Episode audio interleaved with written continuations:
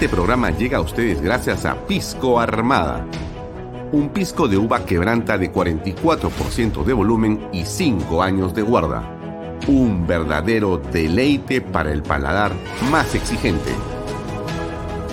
Cómprelo en bodegarras.com y recuerde, tomar bebidas alcohólicas en exceso es dañino. Coldwell Banker Realty Bienes Raíces. Para invertir o vender bienes raíces en Miami, Florida, Coldwell Banker. Coldwell Banker, la número uno hace 23 años en Estados Unidos y la número uno en Florida con más de 12 billones en ventas. Comuníquese con Jimena Prele al WhatsApp 001-305-904-0631. Coldwell Banker Realty, bienes raíces. Delop.pe Somos especialistas en transporte de carga regular. Transporte de concentrados de mineral. También transportamos material y residuos peligrosos. Y diseño y construcción en todo el Perú. Ubíquenos en nuestra web delop.pe. ¿Qué tal amigos? ¿Cómo están? Muy buenas tardes o tardes noches. Bienvenidos a una nueva edición de Bahía Talks. Mi nombre es Alfonso Bahía Herrera y como todos los días de lunes a viernes estamos con ustedes aquí por Canal B, el canal del Bicentenario, para comentar la coyuntura política y la actualidad en el país y en el mundo. Pero hoy vamos a hablar, por cierto, eh, in extenso de Pedro Castillo, de sus ministros de Estado, de la manera como están planteando los temas nacionales y de los límites que están transgrediendo constantemente, no solamente los límites constitucionales y legales, sino los límites de la paciencia y de la razón, los límites de la cordura, los límites de la educación, los límites de eh, cualquier forma de conducta exhibida por gobiernos en la historia del Perú. Todo eso está siendo eh, transgredido por el señor Pedro Castillo y su equipo de gobierno de una manera en realidad desvergonzada. Pero hoy día vamos a tener a dos invitados, mejor dicho, a un invitado, perdonen ustedes, tenemos a Miguel Santillano, economista con una amplia experiencia en el campo de la minería, en el campo del análisis político, y le decía que eran dos porque mañana va a estar con nosotros nuevamente eh, Rafael López Aliaga para terminar la conversación que quedó interrumpida porque el tiempo se nos fue en hablar de temas de coyuntura y en realidad nosotros queríamos con eh, Rafael desarrollar las propuestas que él piensa instaurar o llevar adelante durante la campaña para la alcaldía de Lima.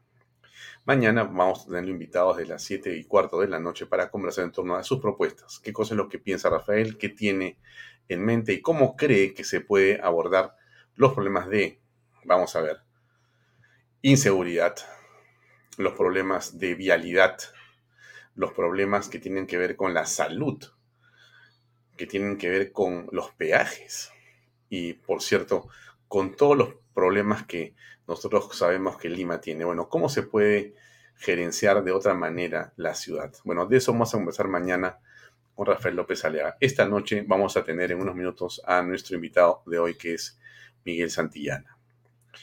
Ahora, bien, pero antes de hablar de las buenas noticias que tenía para comentarle a usted, como el tiempo es corto, a pesar de que tenemos una hora y media, en realidad el tiempo se pasa volando y yo quisiera circunscribirme a aquello que me parece y nos ha parecido en Valladolid el día de hoy más importante.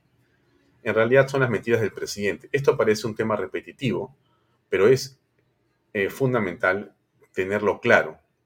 En realidad, a estas alturas nos parece eh, absolutamente evidente que el presidente Pedro Castillo está siendo atrapado por sus mentiras nosotros lo hemos dicho desde el principio, mejor dicho, antes de la segunda vuelta, nosotros hablamos eh, también de una manera muy, eh, digamos, insistente sobre el tema de las mentiras del entonces candidato Pedro Castillo. Mentía en todo lo que decía. La gente, como estaba, digamos, enfrentada por posiciones políticas que parecían irreconciliables, mm, había llegado el punto en el cual eh, la propio, el propio votante de Castillo, o el que estaba en el centro de la campaña, tenía una especie como de eh, escafandra, no quería escuchar ni saber nada. Y por más que las mentiras de Pedro Castillo eran evidentes, evidentes, antes de la segunda vuelta y después durante la segunda vuelta, eran todos los días era una mentira distinta. Y que muchos hemos hecho un esfuerzo en no le proponerlas en evidencia, para que la gente las vea. Pero las personas, como estaban en el fragor de la justamente contienda electoral, prefirieron no hacer caso, pensaron que era una invención, decían que era parte de lo que la derecha bruta de Achorá había construido, que este hombre era un hombre predestinado, un maestro bueno, que lo que había detrás era envidia y que, en fin, los que querían que no supiera, que no subiera, que no subiera algo al poder eran corruptos y, bueno, todos los adjetivos y las etiquetas que usted había escuchado. Después que el presidente finalmente es, digamos, eh, designado por el Jurado de Elecciones como presidente de la República, ya desde ahí nuevamente comienzan las mentiras a ser evidentes. Y otra vez el San Benito. Hasta hace poco hemos escuchado, leído a, digamos, eh, columnistas, escritores que supuestamente son personas que reflexionan por la verdad, escribir una serie de cosas como que hubiéramos estado inventando lo que ha pasado.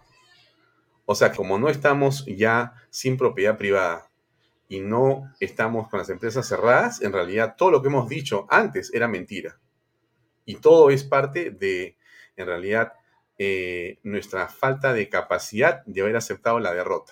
Ah, Dios mío, qué increíble. Bueno, en fin, eso es lo que dicen algunas personas que realmente a estas alturas hay que tener una enorme comprensión para entenderlas. Pero más allá de esos detalles, me refiero básicamente a cómo es que las mentiras de Pedro Castillo han ido avanzando en el tiempo.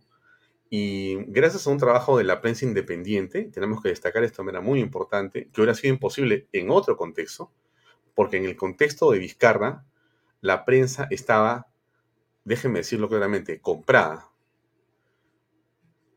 mermeleada, y estaba eh, estupidizada mirándole la cara a Vizcarra y a sus ministros de Estado, cuando eran unos, no voy a decir la palabra todavía, pero entonces era imposible poder ver nada de lo que pasaba. Y cuando hemos hablado del de, eh, momento de Sagasti, era una cosa parecida. Estaba la prensa de una manera que no podía construir un relato independiente, pero cuando cambiaron en ciertos medios, gracias a Dios, por verdaderos periodistas independientes, que han comenzado a hacer algo tan sencillo como es decir la verdad, nada más que la verdad, entonces hemos comenzado a descubrir la madeja de este embrollo de mentiras que es Pedro Castillo y sus huestes. Lo que yo le digo no es algo que me haga feliz, es el presidente del país donde yo he nacido, donde mi padre, mi abuelo y mi familia ha desarrollado. Me siento, como todos ustedes, avergonzado por una cosa como esta, porque en realidad es penoso que pase en el Perú una cosa así, pero es lo que tenemos que afrontar los peruanos. Algo hemos hecho mal los peruanos, muy mal, para haber elegido o permitido que un hombre como este llegue al final de una contienda y sea elegido presidente del Perú. Un absoluto mentiroso. Lo dijo de una manera que muchos dijeron, ay, está exagerando Fernando Sillones. Yo no voy a cansar de repetir el caso de Fernando Sillones. Sillones es una persona que lo ha conocido de manera personal, porque Sillones ha sido presidente del gobierno regional de Ica cuando el señor Pedro Castillo estaba como eh, hombre del magisterio dirigiendo las huelgas. Y comenta eh, Sillonis, este hombre te decía una cosa, salía y te estaba mintiendo. Era imposible poder creer en una sola palabra lo que decía este señor, cuando era dirigente sindical. Y él ha subido con las mismas mañas, las mismas mañas a la campaña presidencial y ha subido con las mismas mañas a la presidencia de la República. Pero peor, rodeado de un grupo de gente que está buscando beneficios personales desde mi punto de vista. Beneficios personales, beneficios económicos y legales. Y entonces, esto que parece un relato eh, sacado de algún lugar, eh, es la pura realidad. Lo dijo en este programa varias veces Fernando Sillones. Varias veces, y lo han dicho muchas personas, y lo hemos dicho nosotros también en repetidas oportunidades, la palabra ha sido mentiroso, y lo he dicho yo claramente, usted, presidente, es un mentiroso. Esta noche lo vuelvo a decir, el presidente de la República del Perú es un mentiroso, absolutamente mentiroso. Voy a poner un fragmento de unos 10 minutos del reportaje que ayer de manera extraordinaria ha hecho el equipo de Panorama. Miren, han hecho un trabajo periodístico, eh, déjenme decirlo, con oficio. Han juntado lo que ellos han eh, recibido como información de las declaraciones del señor Pedro Castillo ante la Fiscalía sobre el tema, evidentemente, de Zarratea y toda esa historia, de la casa de, Breña, y lo que dijo con el, con el eh, periodista Fernando de Rincón. Y usted va a encontrar ahí las mentiras gruesas y realmente eh, escalofriantes, escalofriantes, ¿ah? porque este hombre es capaz de decir cualquier cosa. Es capaz de decir una cosa, pero fíjense la gravedad del asunto, por favor, ¿ah? yo no estoy exagerando. Piense usted lo que le voy a decir. ¿Cómo puedes afirmar una cosa de una manera frente a CNN Internacional y sale a todo el planeta y a los días decir lo contrario a la fiscal? Una investigación fiscal. Oye, pero tú no tienes abogados, asesores. ¿Qué estás haciendo? El presidente hoy día ha debido ser vacado, hoy día ha debido ser acusado. Todavía no pasa nada porque en el Perú somos un poco lentos, voy a pensar en eso. ¿Ya? Pero esto es el colmo, es un escándalo eh, realmente de dimensiones mayores, que en el país lamentablemente a veces nos quedamos pensando, o mirando y decimos no va a pasar nada. yo creo que sí va a pasar. Y la impresión que tengo yo es que estamos entrando en la recta de los días finales de Pedro Castillo. No sé si a usted eso le alegra o le entristece. No puede ser bueno para el país que tengamos esta situación de ingobernabilidad. No, no es bueno para el país. Pero es peor tener una persona que miente de la manera tan cínica pero sin, o sea, no se le mueve una pestaña al hombre. Es impresionante, ¿ah? Y eso es algo que seguramente los especialistas en psicología o en alguna especialidad van a estudiar para saber por qué hay una persona que puede tener esas capacidades. Yo pensé que Vizcarra era el non plus ultra. O sea, pensé que Vizcarra era como la estrella de la mentira. Pero cuando tú comienzas a analizar lo que hace Pedro Castillo, quizá vas a terminar pensando que el profesor es Pedro Castillo y el, y el, alumno es eh, Vizcarra, porque este es peor. Voy a poner el reportaje de, Panorama, que si, usted lo ha visto ayer, eh, le, ruego que lo vuelva a escuchar. Y si no lo ha visto, le pido por favor que lo escuche con atención. Son más o menos 10 a 11 minutos que allí están, hay cuatro mentiras y están explicadas por qué. No hay forma que usted no, no entienda lo que está ahí. No hay forma que el presidente, que el presidente pueda reaccionar. Miren, el día de hoy sube el presidente en la mañana haciendo entrega de laptops y cosas así, y le pregunta al periodista lo siguiente, se lo voy a poner, miren. ¿Qué tal? ¿Cómo está? Buenos días. Una pregunta muy, muy puntual, presidente. Eh, ¿Le mintió o no al Ministerio Público sobre reuniones con Carolín López? Porque hay una doble versión en una entrevista y con la Fiscalía. Esta prensa es un chiste. Esta, esta prensa es un chiste. O sea, lo han pillado mintiendo de la manera más descarada frente a la prensa internacional y frente a la fiscalía y el presidente dice que la prensa es un chiste. En realidad, eh, mm, yo creo que el presidente considera que nosotros, no los periodistas, ¿ah? o sea, los ciudadanos, no tenemos ningún valor. O sea, que somos personas para quienes la verdad o la mentira es irrelevante. Y por último, el presidente, pues, y. Aguántate, pues, ¿no? Así será. Es inconcebible, ¿eh? Es inconcebible. Y, cuando esto, eh, miren, miente el presidente, miente el primer ministro, miente el secretario general. ¿Por, qué le digo? Porque, porque Pacheco falsifica su certificado de COVID para no ir a la, a la fiscalía a declarar. O sea, pero ya esto es el colmo. O sea, estos mienten y, no, y a mentir es la manera de trabajar. Pero esto es inaceptable. O sea, no estoy hablando en, un purismo, pues, como digamos, oye, Alfonso, pero en el Perú todo el mundo miente, pues no seas así. Bueno, sí, en el Perú lamentablemente no es delito mentir estrictamente. En el reportaje Padrama hay una explicación que hace el penalista muy clara sobre por qué mentir sí puede ser un delito para un, para un testigo.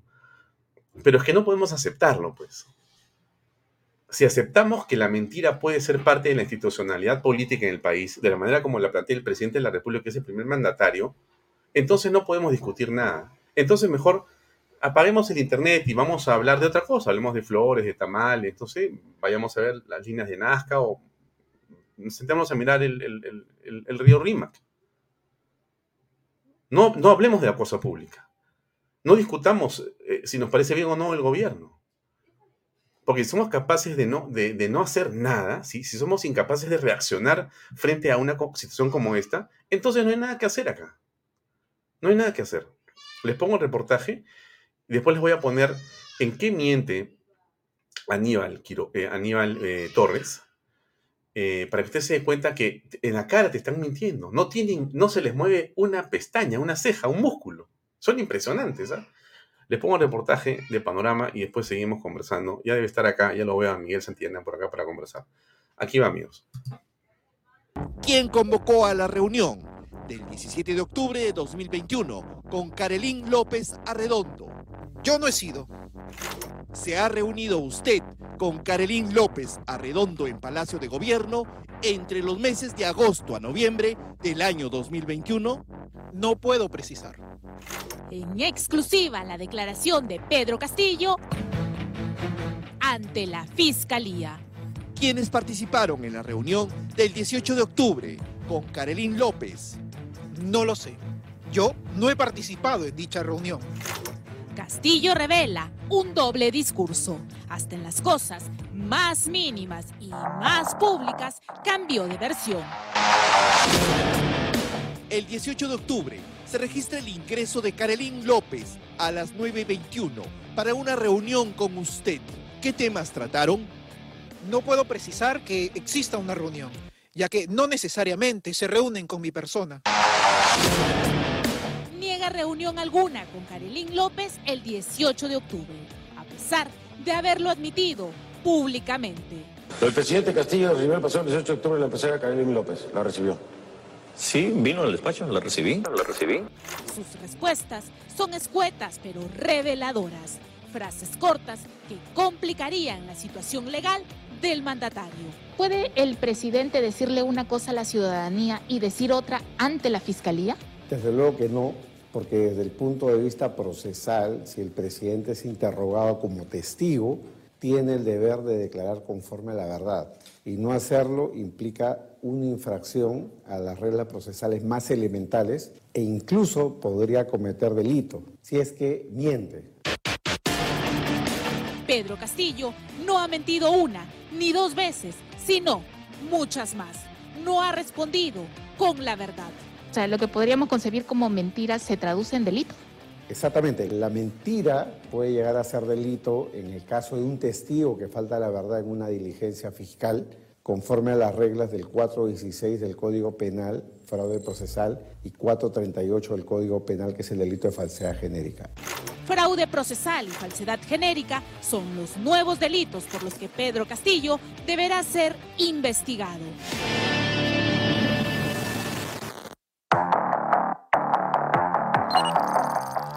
De la fiscal de la Nación, Zoraida Ábalos, yace un documento que agrava la situación legal de Pedro Castillo. Un interrogatorio por escrito de 84 preguntas vinculadas a la investigación de Provías descentralizado, Puente Tarata.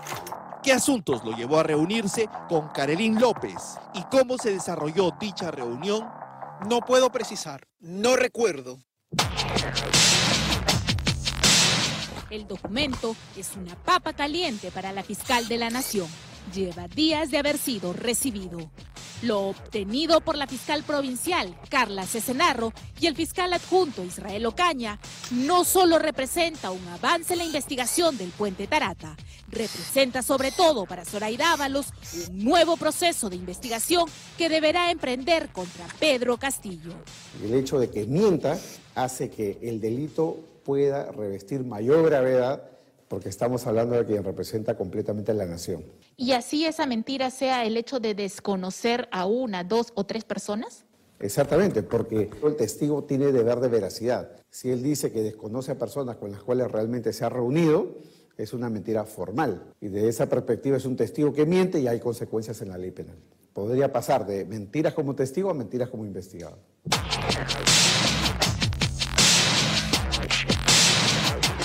¿Conoce a la señora Ada Vidalina Sánchez Aldaña? No la conozco. Ada Vidalina Sánchez Aldaña es la madre de Alejandro Sánchez, la mujer que le abrió las puertas de su casa en Zarratea. ¿Qué relación mantiene ahora usted con el presidente? ¿Lo ve en la casa de Breña? Iba, bueno, ahora ya no va. Porque ha hecho una buena amistad con mi señora madre también. Mi señora madre, mi hermana, mi sobrino viven ahí en casa. Y mi mamá cocina muy bien, comida cajamarquina. Y es por eso que el presidente va, va a comer ahí. A veces hace algunas reuniones familiares. ¿Conoce a la señora Ada Viralina Sánchez Aldaña? No la conozco. Ha hecho una buena amistad con mi señora madre también. Cinismo insospechado o pequeña omisión. Lo cierto es que el pez por la boca siempre muere. Usted me dice que va a Breña porque fue la casa que le dio cobijo durante la campaña. Y muchos peruanos así lo piensan. Es un despacho clandestino en el que el presidente arregla cosas Nunca de forma fue despacho clandestino y no la voy a hacer. Yo fui y de acá quiero saludar a, esa familia, a la señora Vidalina, la cual me cobijó y me alcanzó una taza de agua durante la campaña. Manda saludos a Ada Vidalina Sánchez por cadena internacional, pero niega saber quién es ante la fiscalía. Conoce a Tania Marixa Peralta Sánchez. De ser así, precise qué vínculos tiene con dicha persona y cómo la conoció. No la conozco. Tania Peralta Sánchez es la hija de Ada Vidalina y vive también en la casa de Zarratea. Aquí, información reveladora. Estos son registros de visitas clandestinas al presidente. Visitas no registradas en el portal de transparencia, pero que han quedado consignadas a puño y letra en un cuaderno.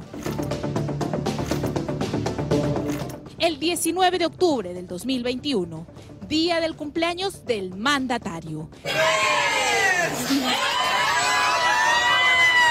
Se registra la llegada a la 1 y 23 y salida 6 y 35 del vehículo con placa BFF 187, color blanco. No se consignan nombres, solo la cantidad de personas a bordo. Ingresaron dos personas a residencia por la puerta 6, orden dada por el coronel Guatuco. El coronel Guatuco es el encargado de la seguridad personal del presidente, hombre vinculado estrechamente al mandatario. ¿A quién le pertenece el carro BFF 187? Pues nada menos que a la persona que el presidente intenta desconocer en la fiscalía, a Tania Peralta Sánchez. Conoce a Tania Marixa Peralta Sánchez. De ser así, precise qué vínculos tiene con dicha persona y cómo la conoció. No la conozco. Ese mismo día se consignó un segundo ingreso. Entrada 9 de la noche, salida 12 y 15 de la mañana. Esta vez se consigna que la persona a bordo del vehículo BFF 187 es invitado de Amauta, apelativo que se le ha otorgado al presidente de la República. Y en este caso él podría alegar, yo no soy investigado en este proceso. Justamente el ser testigo lo vincula a un deber de veracidad, a diferencia del imputado. La expectativa legal es que diga la verdad. Por lo tanto, su situación de testigo lo obliga a decir la verdad. No es que él se pueda escudar en el tema de decir yo no soy investigado, no al contrario. Por el hecho de ser testigo, tiene un deber de veracidad. El hecho de que él mienta es algo que lo puede perjudicar desde el punto de vista de lo que es peligro procesal, con lo cual él podría ser arraigado o eventualmente, si el proceso avanzara una vez que él termine el cargo, podría pedirse incluso una prisión preventiva contra él. El presidente no solo desconoce personas cercanas a él, también desconoce sus propias afirmaciones. El presidente Castillo recibió el pasado 18 de octubre la empresaria Carolina López. ¿La recibió? Sí, vino al despacho, la recibí. Públicamente admitió haberse reunido con Karelin López y haberla recibido en Palacio de Gobierno. Ante la fiscal, sin embargo, que avanza a paso firme en las investigaciones de Provías descentralizado Puente Tarata, ha negado incluso haber estado presente en dichas reuniones. El 17 de octubre de 2021 se registra el ingreso de Karelin a las 4 y 14. ¿Qué temas trataron? Las reuniones no necesariamente se realizan. ¿Quién convocó a la reunión del 17 de octubre con Karelin López? Yo no he sido. ¿Quiénes participaron en dicha reunión? No lo sé.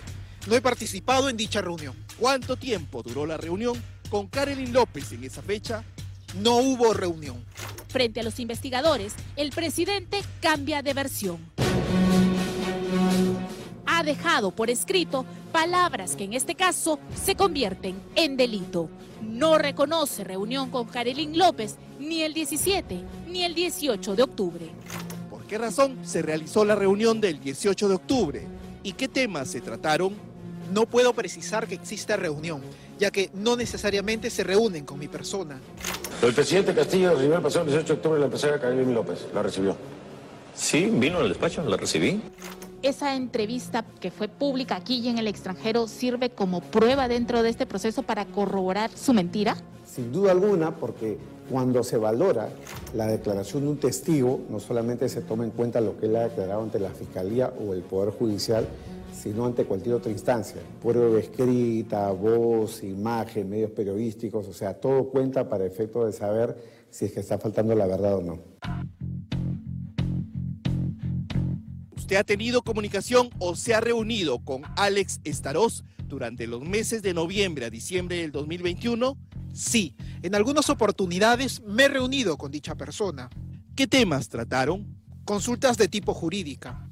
¿Usted le hizo alguna petición a Alex Gustavo Estaroz para que analice la licitación pública 001-2021-MTC-12, construcción del puente vehicular Tarata sobre el río Guayaga? No.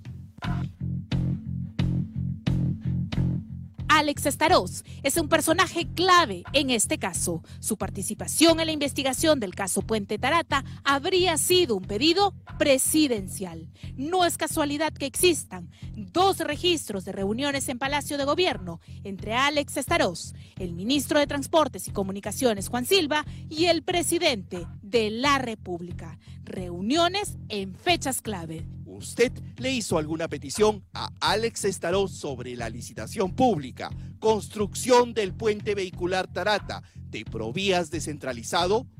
No. Estaroz, denunciado por el presidente del Comité del Puente Tarata por haberlo hostigado y amenazado, ha sido nombrado como alto funcionario en el Ministerio de Transportes y Comunicaciones. Hoy es nada menos que asesor del ministro favorito del presidente.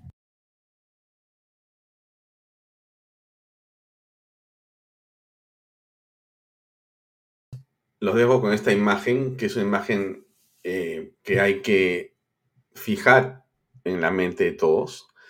Es la imagen del ministro Silva, quien va a tener que explicar más temprano que tarde una serie de situaciones que son a todas luces irregulares, anómalas y sospechosas.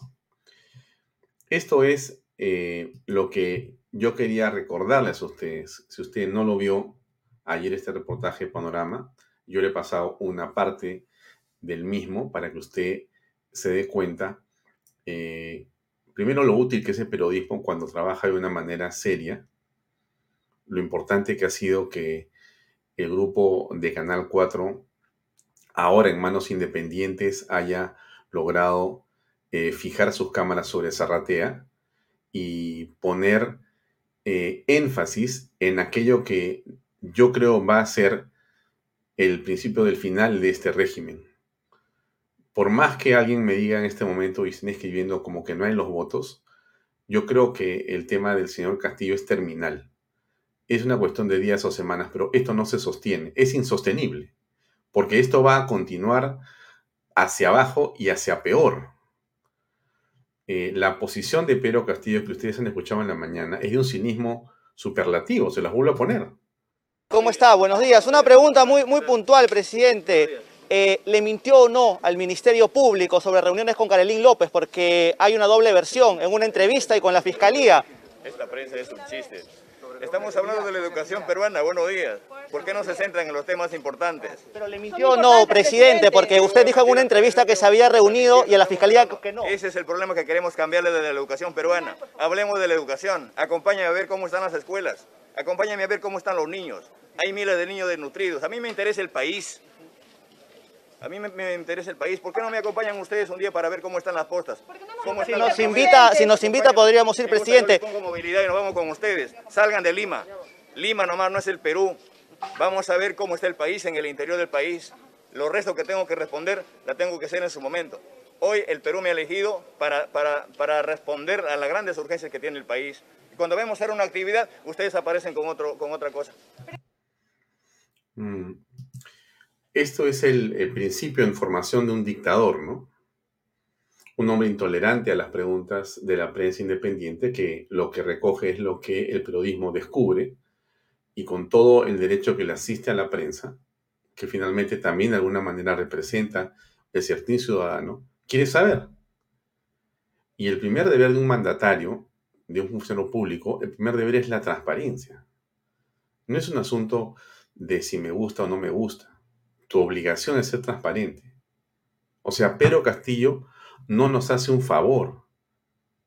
Es un empleado de todos los peruanos. Es el primer empleado de la nación. Empleado de nosotros los peruanos. No es el presidente de la República intocable que vive en un mundo de oropel. No, ese hombre tiene que darnos razón de todo lo que hace, porque su decisión es trascendental e influye de manera decisiva en los ingentes presupuestos que tiene el Estado peruano el día de hoy.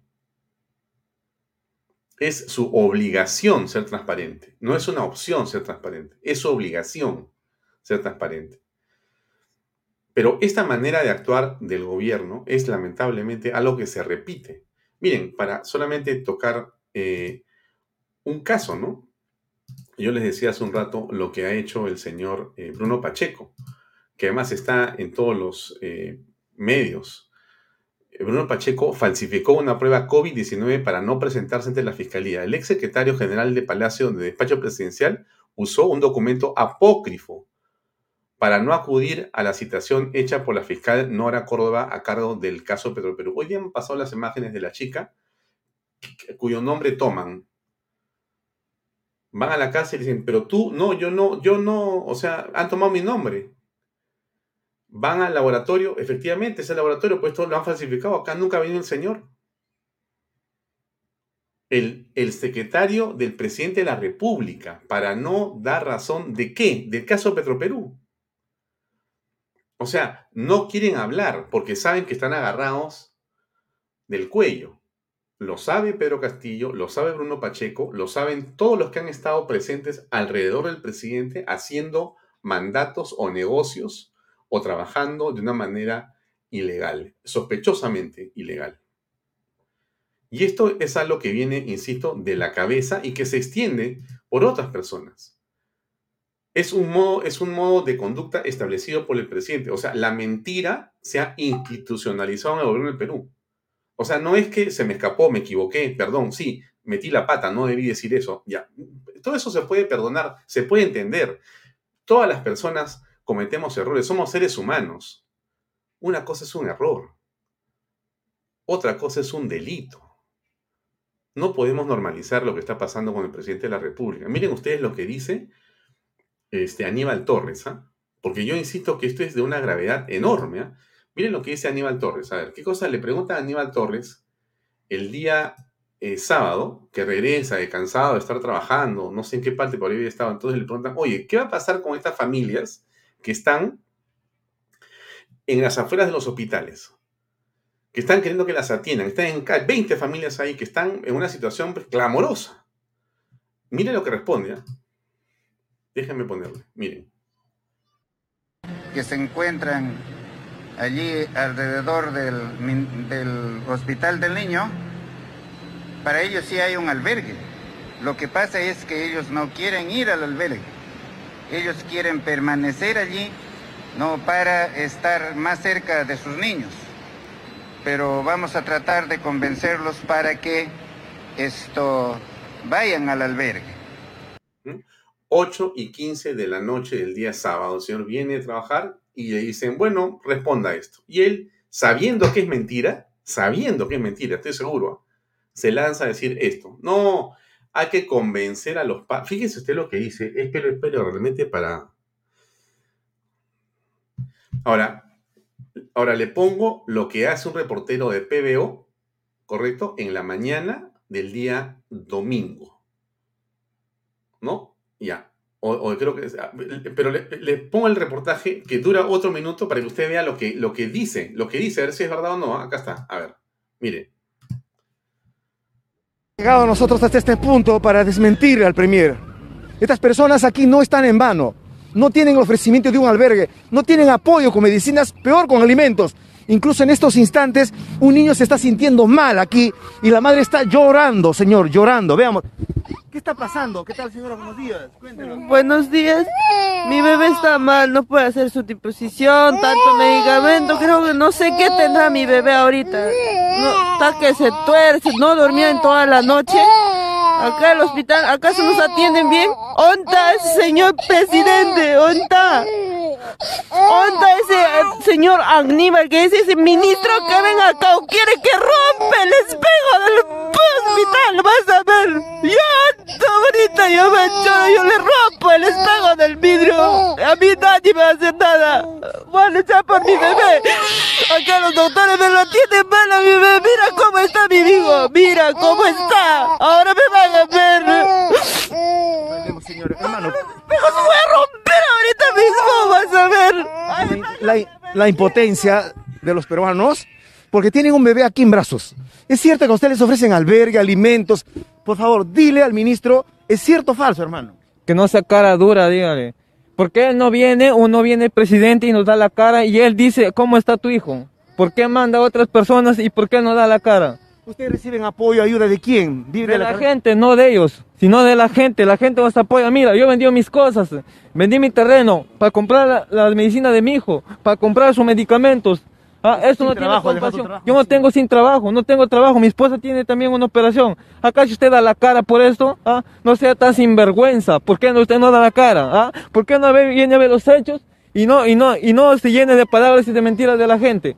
¿Cuál es su nombre, hermano? Mi nombre es Salidor Nera Ramírez. Usted quiero que venga, señor Aníbal Torres, ministro y presidente Castillo. Yo soy de Cajamarca, mi familia es de Jaén. ¿Por qué usted no viene y da la cara a ver? Y dice, y dice que... Director, ese director Sonso le envió una solicitud para que me llame. ¿Acaso me llama? ¿Acaso me llama? Ahora me va a ver conmigo ese director. Mm.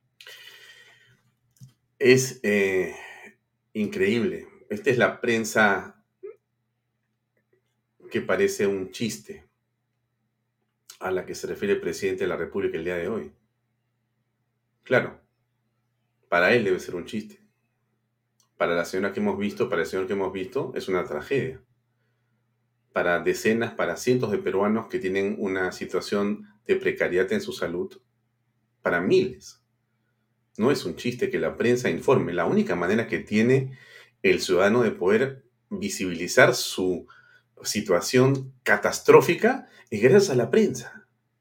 Gracias a este programa y a otros programas que en las redes sociales difundimos esto otra vez. Y lo difundimos y lo difundimos y lo difundimos. Y no nos vamos a cansar. Yo he puesto estos reportajes todo el fin de semana en las redes sociales para que se sensibilice a alguien y ayude. Finalmente lo que queremos es que se ayude a la persona. No chancar al presidente, por favor. Lo que menos me interesa es que el presidente esté contento, triste, o se molesto, esté de buen humor. Eso no me interesa. Lo que nos interesa es que esta gente no esté sufriendo. Es increíble. Increíble. Y el presidente, bien bañado, bien cambiado, el lunes en la mañana, voy a ver unas este, tablets y después voy a decirle a la prensa que es lo que, he dicho, lo que ha dicho en la mañana, ¿no? Repito otra vez. ¿Qué tal? ¿Cómo está? Buenos días. Una pregunta muy puntual, presidente. Eh, ¿Le mintió o no al Ministerio Público sobre reuniones con Carolín López? Porque hay una doble versión en una entrevista y con la Fiscalía. Esta prensa es un chiste. Esta prensa es un chiste. Es el mismo reportero que hace el reportaje de la señora. No, presidente. La prensa no es un chiste, el Perú no es un chiste. El Perú es una tragedia por culpa de personas como usted que básicamente están mintiendo. Miren, el presidente tiene ya acumuladas eh, una serie de acusaciones constitucionales. No es un tema menor, es un tema que tiene una importancia enorme, fundamental. Miren ustedes aquí, miren, la subcomisión tiene en agenda ocho denuncias contra Pedro Castillo está Pedro Castillo y está Dina Boluarte en muchas de ellas. No es solamente el señor eh, Pedro Castillo. Está ahí una de Gonzalo Ortiz de Ceballos. Delito de falsedad, declaración en procedimiento administrativo, falsedad genérica, falsedad ideológica, eh, fraude procesal, genocidio. Pedro Castillo y Dina Boluarte. Otra, Pedro Castillo, Guido Bellido y Juan Carrasco. Infracción artículo 206, 43, 102, 38, 39, ta, ta, ta, ta, de la Constitución. Otra, Rosa Pasa eh, Estaño, contra Pedro Castillo, Mirta Vázquez y Hernando Ceballos. Delito de discriminación, abuso de autoridad, coacción, amenaza, violencia moral, psicológica y a la integridad física. Otra, Jorge Lazarte, contra Pedro Castillo, Guido Bellido, Marta y Pedro Franque. Eh, eh, infracción a los artículos 77, 80, 118, etcétera. Otra, Ismael Moya Heredia, contra Pedro Castillo, infracción artículo 18 de Constitución y delito de cohecho. Otra, Marco Cruz Chocalaiza, contra Pedro Castillo y Hernando Ceballos, delito de abuso de autoridad en el ejercicio de sus funciones. Otra, Benjamín Alba, Juvenal, Rafa, etcétera, contra Pedro Castillo, infracción artículos tal y tal y tal. Otra, Fernán Altuve, Ángel Delgado, Hugo Guerra, delito de traición a la patria, etcétera. Y se siguen sumando. Van ocho, ¿ah? Van ocho acusaciones constitucionales contra el presidente de la República en seis meses. Es casi una acusación al mes, un poco más. ¿Cómo va a acabar esto? Es imposible pensar en que el, presidente, el señor Castillo, yo creo que esto no va a continuar, esto tiene que detenerse.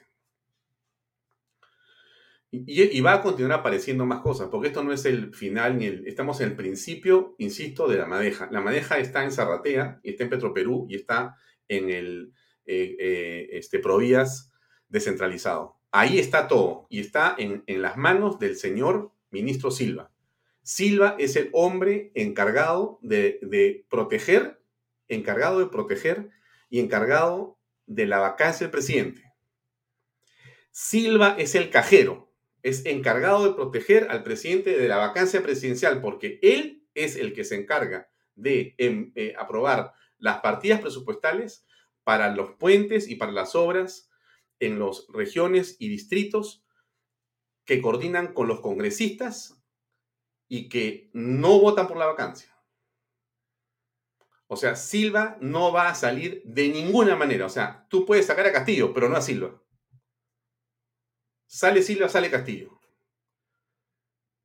Por eso es que hay congresistas que han puesto el ojo claramente, se han dado cuenta cómo es la cosa, otros que no se dan cuenta, otros que no quieren darse cuenta, otros que están viviendo justamente del ministro Silva, el de transportes. En fin, esa es la situación. Basta de hablar, disculpen la extensión de las cosas que he dicho hoy día, pero creo que es importante poner este contexto. Ojalá que usted haya tenido tiempo de reflexionar y escuchar desde el principio de este programa. Si no, vuelvo a ver, por favor. Reflexiónelo, convértelo en su casa, con sus amigos. Trate de, ver si, si, hay razón en lo que yo digo, o de repente estoy equivocado. Puede ser, ¿no? Puede ser que esté hablando cosas que no son. Vamos a conversar con eh, Miguel Santillana, que está con nosotros ya aquí. Miguel, ¿cómo estás? Buenas noches.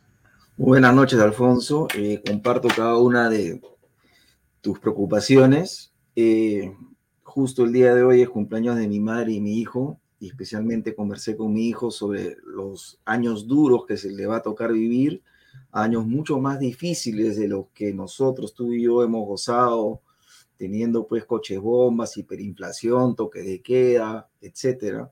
Pero yo creo que el futuro del Perú en, el futuro próximo va a ser muy, muy difícil y de Castillo no vamos a salir de una manera sencilla. Eh, yo considero de que si bien comparto de que la situación es, es, es inédita, nauseabunda, eh, yo creo que acá hay un plan muy bien estructurado por el cual los plazos se van a adelantar. ¿Qué quiero decir? El socialismo del siglo XXI tenía como mascarón de proa al señor Castillo. Y todo el tema de la constituyente, cierre del Congreso, etcétera, etcétera, se iba a ir cumpliendo de acuerdo a un plan. Pero el problema que ha encontrado el gallo Zamora, el embajador de Cuba en el Perú, especialista en inteligencia, es que el señor Castillo es demasiado precario, es básico, es bruto, es incapaz, es un mentiroso que se le nota la mentira a leguas. Por lo tanto, lo que han tenido que hacer y van a hacer es adelantar los plazos. ¿A qué me refiero? Algo que tú no has mostrado en, en los adelantos noticiosos es las marchas de las hordas que han traído a Lima, financiadas por no sabe quién y coordinadas con los prefectos, muchos de ellos Movadef, que, cuya designación fue aprobada por el señor Guillén durante la época de Mirta Vázquez. Por lo tanto, no se pueden hacer los tercios. Esa gente ya está operando y está trayendo gente cuyo objetivo declarado es cerrar el Congreso. Nuestros hermanos de Huancavelica ya llegaron. Ya se encuentran en la Plaza San Martín. violenta. Entonces, cuando se le acusa a Portalatino de sedición, es porque van a utilizar a esta gente que están viendo para hacer algaradas y tomar violentamente el Congreso e imponer lo que quieren hacer. En otro programa, en Panorama, también algo que tú nos has mostrado que también llama poderosamente la atención, es como un subprefecto de Arequipa eh, recluta ronderos a cambio de préstamos de una financiera, no sabemos, que yo sepa, no está registrada en la Superintendencia de Banca y Seguros. Entonces te reclutan como rondero y te dan préstamos al punto 10% al año. ¿De dónde sacan esos recursos?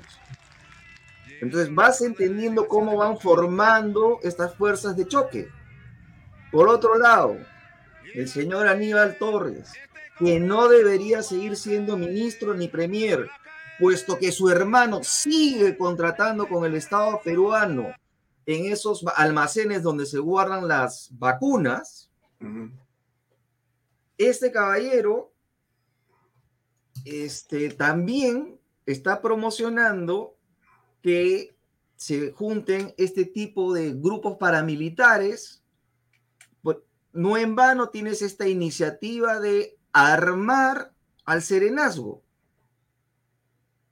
Imagínate una alcaldía, no de Lima, te hablo de, poblados pequeños, ¿no serían en la guardia pretoriana de cualquier autoridad local? Mm. Entonces, acá hay un plan en el cual la oposición que hizo una estúpida paz o tregua la semana pasada, que no les duró mucho, está maniatada, como tú has mencionado, en función de la distribución que hablamos en diciembre pasado del capítulo 7 del presupuesto de la República 2022. Todos ellos han recibido su obra. Y si hay otro, otro programa te dio un ejemplo de cómo eso opera. Canal 2, si mal no recuerdo, te presentó el caso de Luciana León. Y es el ejemplo claro de lo que tú mencionabas. Un congresista que que se relaciona con alcaldes para obtener beneficios a través de la aprobación de proyectos en el MEF. En este caso, lo que se tiene y se ha aprobado en otro programa de anoche es que el secretario general del Ministerio de Transportes y Comunicaciones le dice al jefe de Pro, Provías Nacional Mm. que ponga como primero de la lista ciertos proyectos, comillas, previamente conversados y acordados. Proyectos que no tenían estudios técnicos ni estudios de impacto ambiental. Entonces está clarísimo cómo están rompiendo la institucionalidad de, los ministerios y están negociando dádivas para congresistas y autoridades subnacionales. Entonces, sacar a Castillo no tiene los votos. Por más que haya, haga trapacerías, diga estupideces, caiga en el ranking de popularidad, no tienes los votos para sacarlos de una manera constitucional a través de la vacancia. No hay los votos. A ver, eh, antes de seguir, déjame un minuto de publicidad. Perfecto. Continuamos, mi estimado. Invierte en terrenos en Paracas con los portales, ubicados a solo 25 minutos del aeropuerto de Pisco y ahora a muy poco tiempo de Lima, por la nueva autopista. Por eso, los terrenos sí se revalorizan inmediatamente. Regístrase ya y aproveche las ofertas en línea. Ahí está la web, losportales.com.pe. PBM Plus, proteínas, vitaminas y minerales y ahora también con HMB. Recuerde, ahí está vainilla y chocolate. No se olvide que el ejercicio favorece su sistema inmune y que una buena alimentación es su mejor defensa. Compre PBM Plus en boticas y farmacias a nivel nacional. Visite la página pbmplus.pe y también encuéntrelos en Facebook y en Instagram. Delop, especialistas en transporte de carga regular, transporte de concentrados de mineral y también transporte de material y residuos peligrosos. Y por supuesto, diseño y construcción en todo el Perú. Y finalmente, Pisco Puro Armada, pisco de uva quebranta de 44% de volumen y 5 años de guarda, un verdadero deleite para el paladar más exigente. Pisco Puro Armada. Cómprelo en Bodegas Ras. Tomar bebidas alcohólicas en exceso es dañino. Bien, dicho esto, ¿qué va a ocurrir, eh, mi estimado eh, Miguel Santillana, o qué está ocurriendo con la economía? Porque estoy haciendo economista, un hombre que sigue, digamos, las variables. Eh, el presidente ha mostrado y ha hecho un tweet muy entusiasta hace unas horas donde decía que eh, Bloomberg le ponía al Perú en primer lugar de América Latina como el país con mayor estabilidad en realidad, eh, y esto eh, medio que se lo atribuía a él, no sé exactamente bajo qué argumento, pero ahí estaba sacando pecho el señor eh, Pedro Castillo sobre el tema. Bueno, ¿cómo ves eh, este asunto de la economía nacional frente a lo que está pasando? A ver, eh, indicadores. El último, el tercer trimestre del año 2021 crecimos al 10%.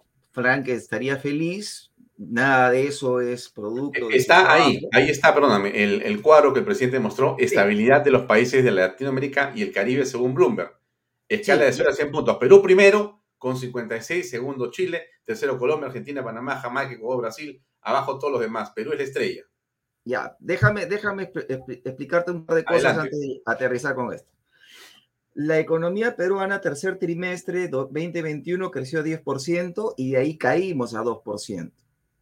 Todo indicaría que primer trimestre 2022 1.5, 2%. Entonces, idea de que vamos a crecer a futuro, no creo. El Banco Central tiene un ranking más o menos de 56 proyectos importantes por más de 100 millones de soles, por encima de 100 millones de soles, y de esos proyectos, 28 inversión cero. Por lo tanto, la idea de que la inversión va a cero va, la inversión privada va a ser 0% o negativa, se sostiene. Esto de acá, lo primero que debería decir el presidente y todos los izquierdistas que celebraron esto, es que esto de acá es gracias a la constitución del 93 y al buen manejo macroeconómico y al manejo de una persona que han insultado como el señor Velarde. A esas personas y a esas instituciones deberían agradecerle para tener esto. Pero están haciendo todo lo posible para dinamitar la institucionalidad del Estado, poniendo a gente impresentable, incapaz, cuyo único mérito es tener un, este, carnet del partido, ser eh, partícipe de las cuchipandas del presidente o haberle prestado una camioneta. Entonces, esto de acá no, no, no es una foto, esto no tiene la película a largo plazo, sabemos a dónde va a terminar. Esto de acá no se va a sostener. Ya, entonces. El, tema económico, el tema económico que han celebrado deberían de ser honestos, es decir, esto es Constitución del 93, manejo macroeconómico, política monetaria del señor Velar. Frank no puede celebrar nada de lo que está ahí. Ya. Ahora, eh, tenemos otro cuadro, poco antipático estoy con los cuadros, pero bueno, ya me parezco yo a, Frank o al presidente. Otro cuadro, ¿no? Eh, ahí aparece un crecimiento de 13.1 claro. en la economía, ¿no? Hemos sido el país que más rebotó. Así es. Pero si te das cuenta. Buenísima, dice Frank. Pero por eso, pues te estoy diciendo que si te das cuenta, estás rebotando pero en el, último trimestre del Perú, este crecimiento decae. Así es. ¿Ok? Entonces, eh, el, el, crecimiento de Franque es un crecimiento con pichicata. El crecimiento de Franque es reactiva, gente sacando su CTS, gente sacando este, su AFP. Bueno, ya no hay nada de eso, pues aunque algunos congresistas quieren seguir perforando las AFP, pero eso es otra historia. Lo que hay que comentar también, y, ahonda en el tema de por qué creo que Castillo no cae, es que tanto oposición como oficialismo se han puesto de acuerdo en mantener la economía ilegal informal. Te recuerdo que por moción de todos los partidos políticos, se amplió el plazo de inscripción para la minería ilegal tres años más. Voto multipartidario. Nadie quiere ver el tema del el transporte informal. Ayer has tenido un informe sobre liberación de coca, cocaína y narcotráfico desde el Estado peruano a través del señor de De Vida, imitando la política que se tiene en Bolivia tienes la gente que yo no estoy en contra de que se revise eh, su NEU, la composición, porque parece que ha habido intereses creados de ciertos grupos, pero lo que no se puede permitir es el, que se siga, que las no licenciadas sigan teniendo oportunidades. Y ayer también salió un informe muy preocupante que siete de diez médicos que pasaron por el sistema educativo peruano no aprobaban el examen del colegio médico. Entonces, ¿qué tipo de profesional estamos generando? Pero ahí oposición y oficialismo se ponen de acuerdo. Y algo que, se me, también me llamó poderosamente la atención ayer es que no solamente estamos promocionando los ilegales informales, sino que estamos promocionando trapacerías de formales. Ejemplo, quienes administran el aeropuerto Jorge Chávez hace años que por contrato debieron construir la segunda pista.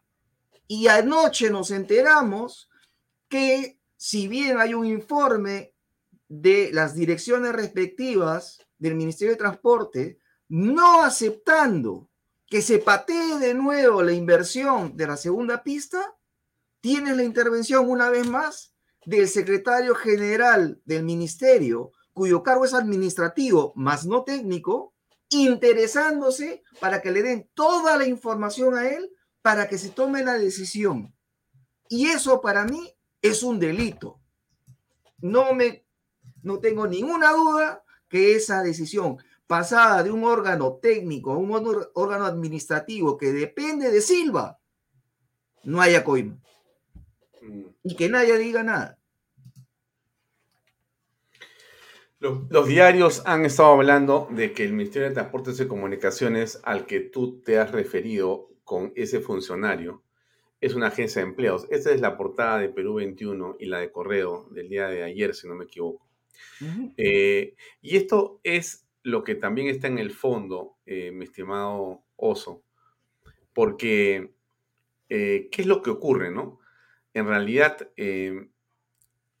ellos han conceptualizado un botín. El Estado es un botín y hay que repartir rápido a todos los que se pueda y veremos la manera de estabilizarnos, ¿no? Repartiendo, ¿no? Lo están logrando porque, Te la pongo más fácil. Te la pongo más fácil. Están repitiendo el modelo Junín. Claro, están repitiendo el modelo Junín, exactamente. Por lo tanto, cada uno de esos funcionarios que no tiene ninguna capacidad, cuyo único beneficio es ser, cuyo único activo es tener un carnet del partido, ese funcionario que además que es incapaz, que no nos van a dar los servicios públicos que necesitamos, de su sueldo una tajada para el partido, como se hizo en Junín. Mm. Ahora bien, te hago la siguiente pregunta. ¿Tú crees que ayer la encuesta de CIT ya muestra al presidente con 74% de desaprobación y apenas 20% de aprobación. Se sigue ampliando la distancia y sigue cayendo en todas partes del Perú, también en el sur donde era su bastión. Entonces ya la pregunta es, ¿cómo ves el futuro cercano? Porque esto no tiene futuro lejano, esto tiene un futuro cercano. Este es un futuro de cuatro semanas, a lo mucho, pero ya no da para más el presidente. ¿O tú crees que esto no, esto es para tranquilamente llegamos a julio así y no pasa nada. Mira, teniendo lo que dije en la primera parte del programa, yo creo que este señor puede llegar a 7% y van a seguir haciendo lo mismo. Si no tienes los votos para votarlo, se van a zurrar en todos. ¿Cómo es posible que Carelín, el sobrino, Pacheco falsifican certificados médicos y no pasa nada. Nadie los investiga. O sea, nombra gente que son violadores, secuestradores, ministros que son chamanes, este, ministros que no tienen título, etcétera, etcétera. Eso no, o sea, en cualquier país racional no funciona. Pues estamos en el Perú y en el Perú se vive de prebendas. Si el gobierno logra sacar bonos y repartir, repartir comida, repartir puestitos, asegurarle a, la gente que va a ser electa en octubre, asegurarle a los contratistas de gobiernos subnacionales beneficios futuros en, buenos contratos, mira, pues podemos llegar a situaciones como la de Toledo, que tuvo 7% de aprobación y la gente se puso de acuerdo para no votarlo. Mm. Pero hay una diferencia abismal con Toledo, mi estimado eh, Oso, y es que eh, Toledo, digamos que se había mirado un espejo de ineficiencia, había entonces dejado el poder en manos de personas que tenían cierto oficio, cierto nivel eh, con carteras manejadas, e, en muchos casos, por profesionales de prestigio y gente competente y gente no corrupta, ¿no? Que ha estado y que estuvo haciendo las cosas bien al margen de, o sea, Toledo estaba en otra, pero acá no hay eso, ¿no? Con Toledo empieza Odebrecht, estimado. No, no digo que sí, claro, pero Odebrecht no es todo el gabinete, pues. O sea, no, yo, yo no, no, no, no es así, además, no es así. Ninguna investigación ha, marcado a los, a los 19 ministros. Hay uno o dos claramente, eh, eh, eh, hasta con, no sé si confesos ya a estas alturas. Pero estaban, pero- estaban los de economía, MTC, PCM, inversión. Y el contralor que no hizo su trabajo. O sea, entiendo lo que quieres decir. O sea, Castillo es lo peor que nos ha pasado, la situación es pésima, eh, no va a servir para la reactivación, no va a servir eh, para mejorar servicios públicos, es un profesor que es incapaz de asegurarnos que los niños vayan al colegio en marzo, porque el 80% de los colegios necesitan refacción y no han hecho absolutamente nada. Igualmente, supuestamente teníamos un ministro exitoso en la vacuna, pero nos hemos olvidado, así como los niños que has mostrado que están haciendo cola para ser atendidos, nos hemos olvidado de, de todas las personas a nivel nacional que sufren de cáncer y que nos en las farmacias de, ni- de Minsa y de salud no existen los fármacos. Y los contratos que supuestamente fueron firmados en diciembre, recién han salido el dinero y los pagos esta semana en febrero. Por lo tanto, hay un descalce para poder entregar la mercadería. ¿Y qué hacen por mientras los, los, pacientes de cáncer? Se van a morir. ¿Quién es responsable? El antiguo ministro, el nuevo ministro y la gente de Cenares. ¿Hay alguna renuncia? ¿Hay alguna denuncia? Se va a morir la gente. Eh, a ver, encima está el tema de la fiscal de la nación, ¿no? Que es otro tema, o sea, que donde tú dices, bueno, ¿quién pone orden acá? Volteas a la izquierda, no hay nadie. Volteas a la derecha, no hay nadie. Miras arriba, miras abajo. Quizá arriba sí está Diosito para que nos ayude. Pero, ok. Entonces, ¿qué cosa es lo que tiene que hacer el Congreso, desde tu punto de vista? Mira, yo creo que los congresistas tienen que sincerarse. O sea, tarde o temprano nosotros, como alguna vez eh, el año pasado te dije, vamos a saber cuánto han recibido. ¿Han recibido dinero contante y sonante o han recibido su obra? No vamos, no vamos a enterar. De todas maneras nos vamos a enterar, así como el caso de Luciana León nos enteramos, igualito va a pasar. Lo que tiene que hacer esa gente es darse cuenta de las consecuencias de no actuar. Esa gente va a ser responsable de la instalación del programa máximo que tiene esta gente. Cerrar el Congreso, nueva constitución y quedarse en el poder. Porque, este, no sé, ¿no? A ver, eh, po- podría continuar esta situación de revelaciones y podría continuar un volumen mayor de revelaciones. Podría llegar un punto en el cual se genera una situación de indignación mayor en la gente y una presión sobre el Congreso con más medios, digamos, esta vez al unísono, de manera independiente y responsable, presionando al Congreso y la gente en la calle para decir que esto no puede continuar así. Las encuestas continúan subiendo en desaprobación, continúan bajando en aprobación y en realidad la ciudad y el país es un hervidero de gente que ya no puede aguantar este desgobierno. ¿En, en- medio de qué? Fíjate, hoy día hay, déjame poner un video de algo que es eh, impresionantemente increíble, ¿no? Este, en este contexto, fíjate lo que ha pasado el día de hoy. Déjame ubicar, acá está el archivo. Mi- Mira, mira, mira. Mira lo que ha pasado en el hospital al- donde ha ido el ministro de Salud. Compañeros,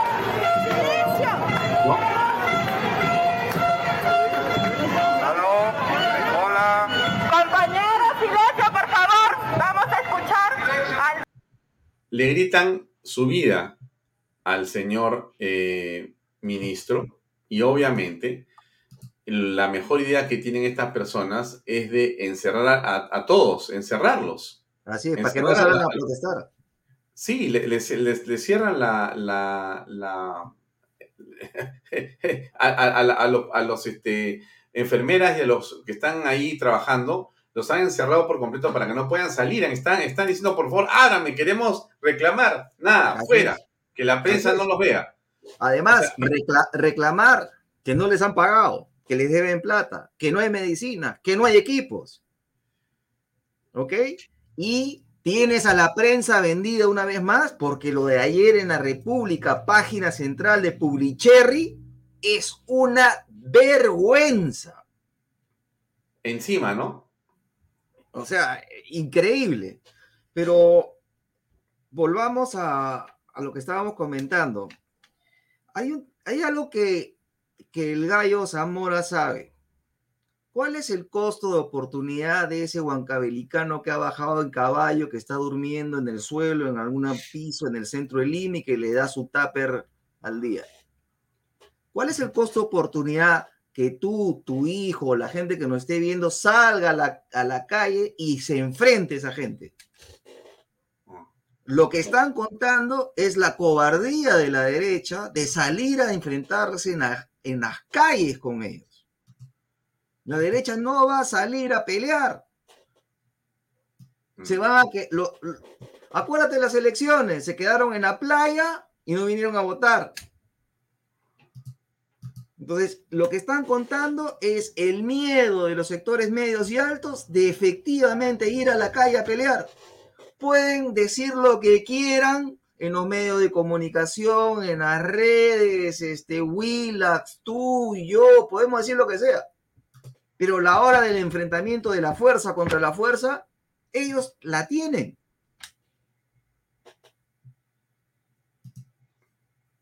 Mira, este es el video que quería mostrar. Las compañeras están cerradas, no les dejan pasar.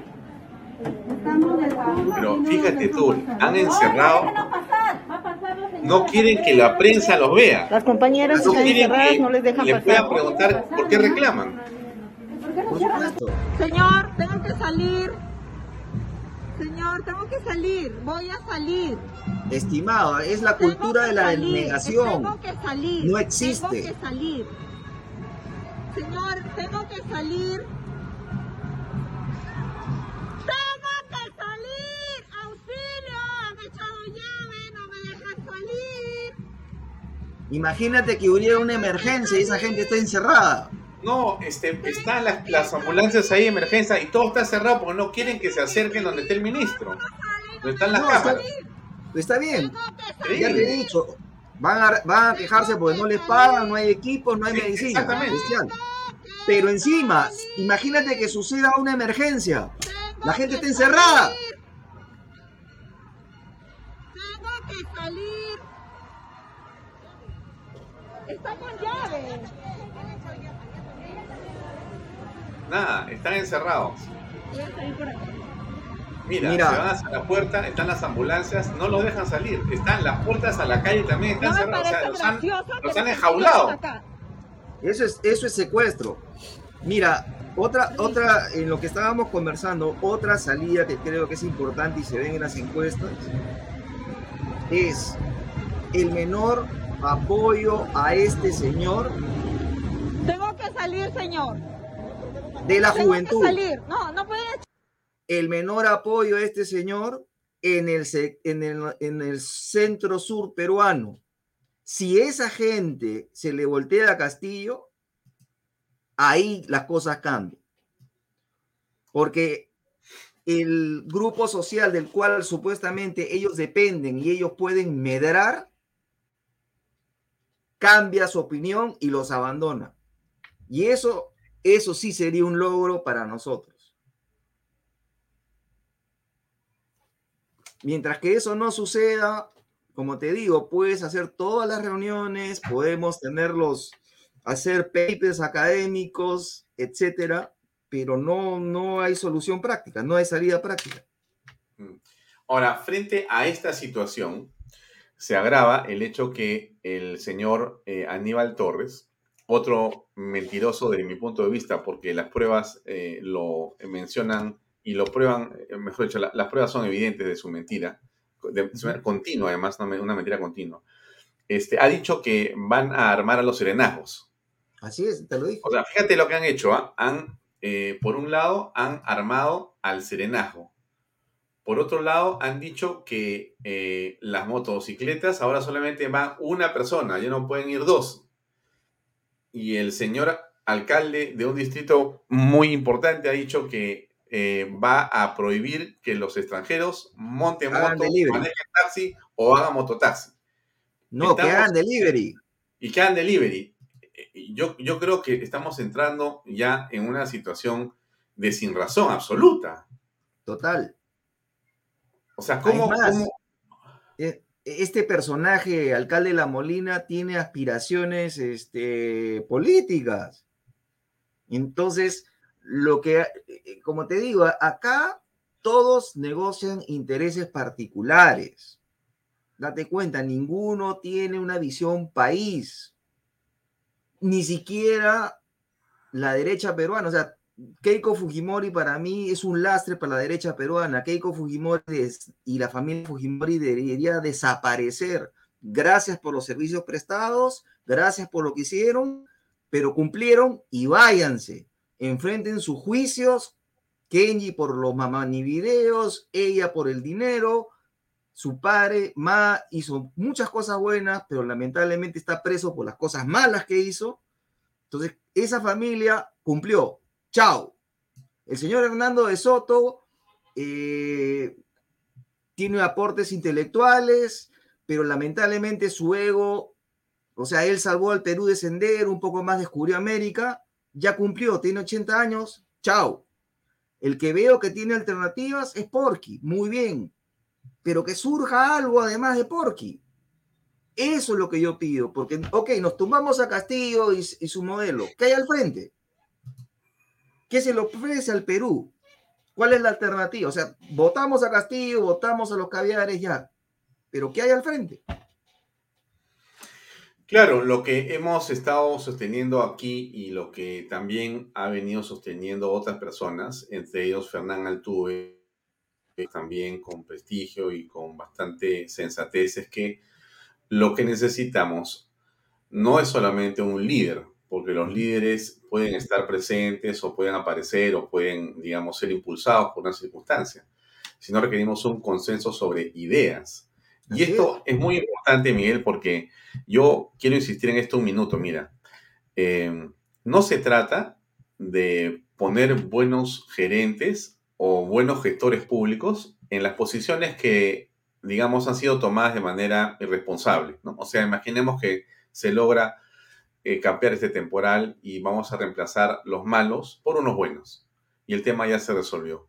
En realidad, creo que si creemos que la solución es- está ahí, en realidad lo que estamos haciendo es empeorar la situación, porque lo que necesita el país, desde mi modesto punto de vista, es eh, un compromiso por una idea de sociedad, por una... eh, tenemos que definir qué queremos ser como nación. Solamente en esa definición alguien dirá, pero es que eso es filosofía, eso no es importante, lo que importa es hacer más colegios. Claro, pero el colegio y parte de algo. la clínica y, la- y el hospital y la carretera sirven a una idea de sociedad, a una idea de Estado, a una idea de país. Tú no puedes decir, acá tengo la plata, los ladrillos y los fierros y voy a hacer carreteras en donde sea, aunque estén bien hechas. Porque ¿qué sentido tiene? Entonces, lo que no estamos de acuerdo todavía, me parece, y seguramente nos ponemos rápidamente de acuerdo, es cuál es el modelo de sociedad que queremos los peruanos. Y mira, mira, quizá poner como referente a Singapur, por decirte un, país. Eh, poner como referente o, lanzar la idea de que el Estado en realidad debe reducirse y ser eficiente. Pensar que el Estado debe estar en, una, en, una, en un teléfono celular. O sea que yo quiero que el Estado me atienda desde mi teléfono o a través de mi teléfono.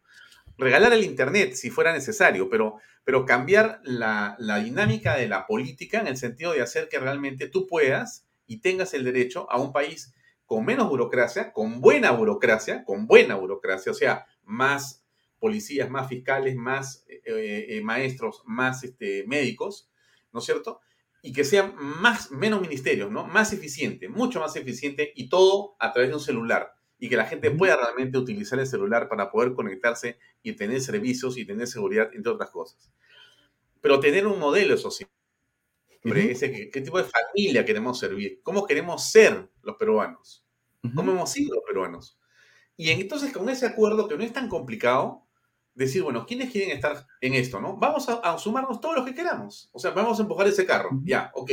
Ahí, que entren todos los que puedan entrar, que sean gente honesta, digamos, ¿no? y, y que gobiernen el, el país, pero bajo ese esquema, ¿no? O sea, pensando que queremos ser un país que sea el número uno del mundo en transparencia y en productividad dentro de cinco años. Ya, vamos a hacer esa tarea a los peruanos. Mira, ¿cómo no lo vamos a poder hacer? Mira, No populismo, ¿ah? es, yo tengo una absoluta fe que los peruanos son capaces de hacer cosas fantásticas, pero tienes que dejarlos trabajar. Este Estado bueno. no te deja trabajar. Este gobierno te enseña la paciencia.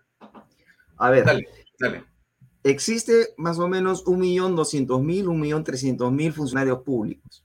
El Estado peruano, en las dimensiones que tú quieres con un gobierno digital, lo único que tienes que hacer es un acuerdo con Estonia Liton- o Lituania, que tiene un gobierno digital en tiempo real. Totalmente. ¿Ok? Eso, eso en menos de un año opera. Así es. ¿Ok? Número uno. Número dos, todos los temas de, de- de manejo de proyectos y eficiencia en proyectos, acuerdos gobierno a gobierno y lo que se llama project management. ¿Ok? Proyecto grande con su project management, que es un privado y el responsable es el privado y se le pone pues controles al privado en cuanto a eficiencia. O sea, todo lo que tú me estás hablando existe, simplemente hay que traerlo, adaptarlo al Perú, porque el Perú tiene sus este, características particulares, pero se puede hacer. Lo que falta en el Perú es una visión de país, un proyecto Perú. Nadie lo tiene. ¿Por qué? Porque todo el mundo va al, al asalto del Estado de una manera patrimonialista. Y eso viene desde la independencia. No ha cambiado nada en 200 años. Mm, Izquierda, derecha, demo- democracia, autocracia, todos han sido iguales. ¿Hemos tenido visión de Perú? Tienes pues eh, Víctor Andrés García Belaunde, tienes este Mariate y tienes Ayer La Torre. ¿Quién más ha- en tiempos recientes, quién más ha hecho eso? No sé, no lo veo. Y después la política, desde Fujimori y la partidocracia, la política se fue al diablo y no se permitió generar consensos con una visión de país. Lo que tenías eran los partidos combi y de eso hemos vivido y eso hemos aceptado como sociedad. Y partidos combi de izquierda, de derecha, arriba, abajo. Entonces, si queremos cambiar, tienes que cambiar la política y aceptar tú, yo y otras personas de buena fe, embarrarnos en la política. Porque uno, como sociedad, dejamos que los peores se metan a la política. Y dos, desde el punto de vista empresarial, yo creo que esta visión de que la economía va bien por su lado y la política va bien por su lado y que somos como Italia y el Perú crece a pesar de que como en Italia cambian de gabinete cada seis meses, no, no, nos engañamos a nosotros mismos cuando dijimos eso. Entonces, los grupos, ya te he dicho, en Perú no existe derecha, existen grupos empresariales que se han metido a la cama con quien detente el poder. Y ya te estoy dando un ejemplo. Lima Airport Partners arreglando con el secretario general del Ministerio de Transportes y con el señor Silva patear eh, la construcción de la segunda vía del aeropuerto hasta el 2035. Entonces, ese tipo de cosas hay que denunciarlas. Lo que tenemos, como dice mu- muchas veces Pablo Secal, tenemos un, acá no hay economía de mercado, acá tenemos mercantilistas. Y eso también hay que combatirlo. Y tendremos que tener la fortaleza de inclusive enfrentarnos a gente que conocemos y son nuestros amigos. Pero lo que están haciendo está mal.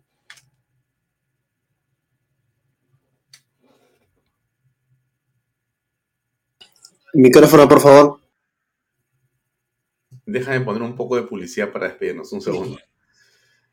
Eh, invierta en terrenos en Paracas con los portales, ubicados a solo 25 minutos del aeropuerto de Pisco y ahora a muy poco tiempo de Lima, autopista. Por eso esos terrenos se revalorizan rápidamente. Regístrese en línea y aproveche las ofertas. Ahí está la web losportales.com.pe. PBM Plus, proteínas, vitaminas y minerales y ahora también con HMB. Recuerde, vainilla y chocolate. No olvide que el ejercicio favorece su sistema inmune y que una buena alimentación es su mejor defensa. Compre PBM Plus en boticas y farmacia. Más información en la web, ahí la tienen pbmplus.pe. Encuéntrenlos en Facebook y en Instagram. Delop, especialistas en transporte de carga regular, transporte de concentrados de mineral, también transportan material y residuos peligrosos y diseño y construcción en todo el Perú. Ahí está la web de log.pe. Y pisco puro armada, pisco de una uva quebranta de 44% de volumen, 5 años de guarda, un verdadero deleite para el paladar más exigente. Pisco puro armada, cómprelo en bodegarras.com. No se olvide que tomar bebidas alcohólicas en exceso es dañino. Bueno, nos quedan tres minutos. Sí. Eh, tienes un minuto para despedirte. ¿Qué le decimos a la gente que está un poco, pues, caramba, desesperanzado, desesperanzada de repente a esta hora, después de todo lo que hemos dicho hoy día? ¿No ha sido un buen lunes o es un buen lunes? Mire, hermano, cuando, cuando uno habla con la verdad y no se engaña, yo creo que es positivo. Muy bien, muy bien. O sea, de- de- debemos dejar de, de mentirnos y engañarnos.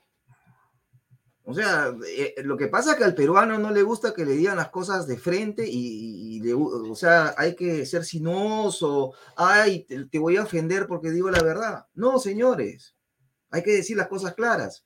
Y, un tema interesante, Alfonso, que no, no hemos conversado, la gente dice, ok, nuevas elecciones.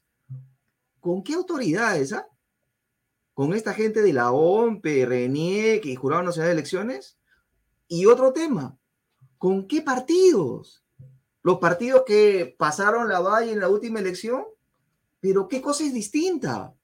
¿Qué ha cambiado con ese grupo de gente, eh, de grupo de partidos? ¿Qué cosas nos ofrecen? ¿Nos ofrecen algo de lo que hemos estado conversando antes de tus comerciales? Difícil. Entonces, este, entiendo de que algo de este tipo de discusión de políticas públicas tienen un grupo de que no me gusta, pero los morados han hecho algo de esto. Este Nuevo Perú, supuestamente ellos están más enla- enlazados a la versión internacional de socialismo siglo XXI. Perú Libre es un ideario paporretero de izquierda, eh, pero digamos al otro lado, Acción Popular, ¿qué cosa es? Una mazamorra. ¿Qué es APP? Lo que quiera Acuña. ¿Qué cosa es Podemos? Lo que quiere el señor Luna. ¿Qué cosa es Avanza País? Lo que los, los dueños reales del partido quieren que sea. ¿Qué cosa es Renovación Nacional? Lo que diga Porky. ¿Qué cosa es? ¿Qué, qué más queda? No sé. ¿De quién me olvido? Bueno, yo tengo fe en que van a aparecer los votos. Con eso nos despedimos. Tengo mucha fe, mucha fe en que los votos van a aparecer.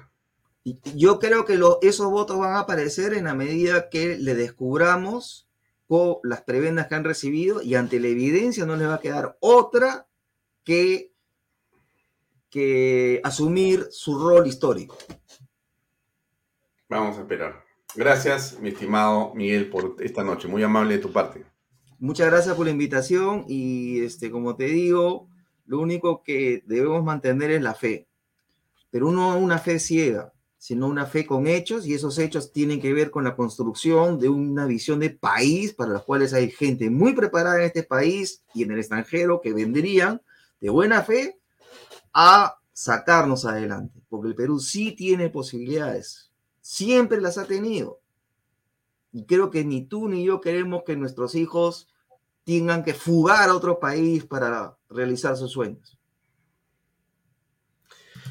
Bien, ahí nos quedamos hasta mañana. Mañana nos toca una conversación con eh, Rafael López Aliaga. Les invito a que nos sigan mañana también, Vallato. Gracias, Miguel. Muy amable. Buenas noches. Un gusto, muchas gracias. Bien, amigos, será Miguel Santillana. El oso Santillana nos acompañó esta noche del lunes 21 de febrero aquí en Bahía Talks por Canal B, el canal del Bicentenario. Gracias a todos por, eh, por acompañarnos. Me dicen que soy optimista. Soy optimista. Siempre he sido optimista y moriré optimista. Así que yo creo que falta poco. que cada día falta menos y que estamos más cerca de lo que muchos se imaginan del final de esta pesadilla. Vamos a pedirle a Dios que nos acompañe y estoy seguro que esto se va a arreglar pronto. Les deseo mucho éxito a todos, que pasen una bonita noche. Mañana nos vemos a las seis y media en punto por aquí, por Canal B en Talks. Permiso, buenas noches.